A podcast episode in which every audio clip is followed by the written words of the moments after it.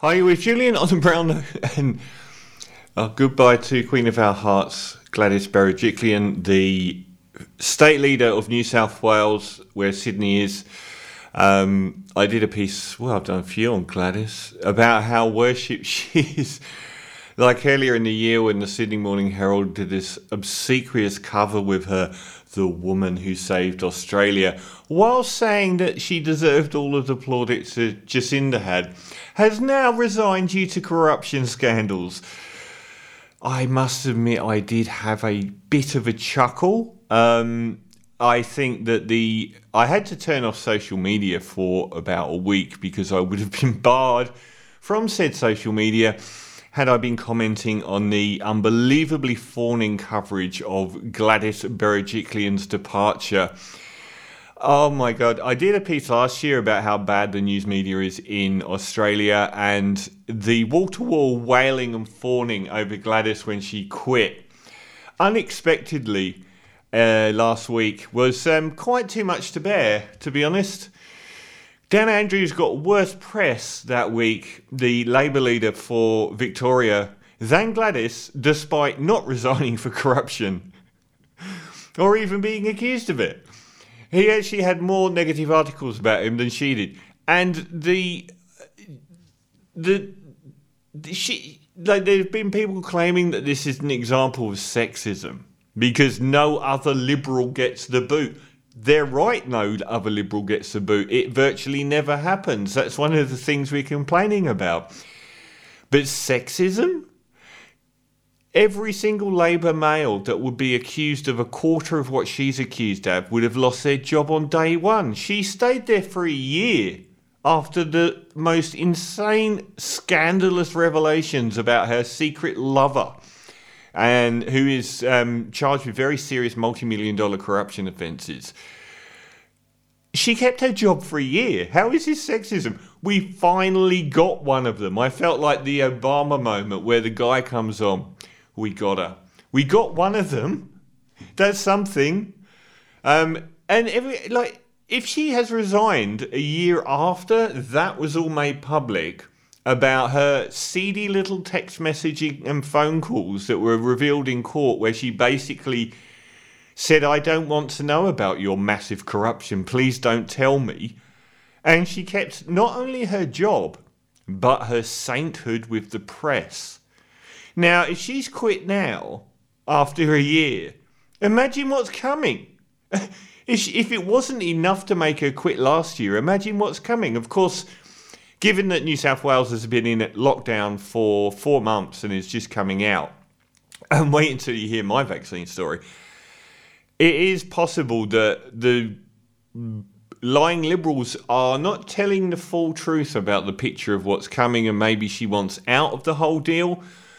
But I'm not so sure. I mean, many liberals seem to view this time in government like somebody doing charity work I'm sure that Mike Baird was counting on the wall how much money per day he was losing not being in a 2 million a year private sector job and then he just couldn't take it anymore and he, he ran.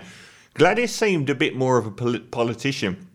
One thing that might be likely, they are, this is, excuse me, this is someone that was forced out of their job because of corruption charges the same day they were already touting her as the future Prime Minister of Australia. Am I missing something here?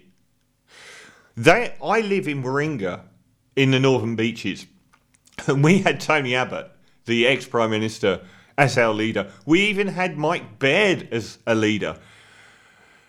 So we get the greatest liberals in the Northern Beaches. Um, but they're already saying that they want to put her forward for the seat of Warringah. And that's with the idea of her taking a federal seat and one day leading the country. Someone that was sacked for corruption. It doesn't bother them. They all think she was hard done by. Well, I did a piece about her spending $252 million of taxpayers' money admittedly pork barreling, i.e., using taxpayers' money to curry favour with the voters, admitting it, shredding all the paperwork about it, that wasn't enough. In the end, it was the scandalous boyfriend that took her down, but only after a year. So it's amazing that we already have cleaned her Holy Spirit within a few hours of her quitting and the wailing and gnashing from our policy. Like, one of the most disgusting things about this this country needs a federal ICAC. This is a corruption body that took down Gladys. And it has been doing an amazing job of outing these corrupt politicians. Now, people like Wahid Ali, who seems to be turning into Joe Hildebrand with every waking moment from the project, are using it to bash the concept of the ICAC about how it's taking down good politicians. Just don't be corrupt. Is that too much to ask from you? These are the and, and it, these are the Labour politicians found corrupt in the past decade by the ICAC since it was established in 1988. Joe Tripodi, Ian McDonald, Eric Roozendaal, Tony Kelly, and Eddie Obeid. Five people. These are the Liberals that have been taken down. Three leaders Gladys Berejiklian, Barry O'Farrell, and Nick Greiner. And other politicians John Sidoti, Darren William Maguire, her boyfriend, Marie Ficarra, Chris Hartcher, Chris Spence, Darren Webber, Mike Gallacher, Tim Owen, Andrew Cornwell, Gary Edwards, Bart Bassett, Craig Baumann. That is a list of about 15. So um, it slightly leans towards the fact that Liberals are a lot more corrupt when they're in government, despite the Obeid era. Um, they're using this now to attack the ICAC's existence, even though it's doing its job, because they have such hero worship for Gladys Berejiklian that they're going to now use it as a method of stopping the federal government introducing one.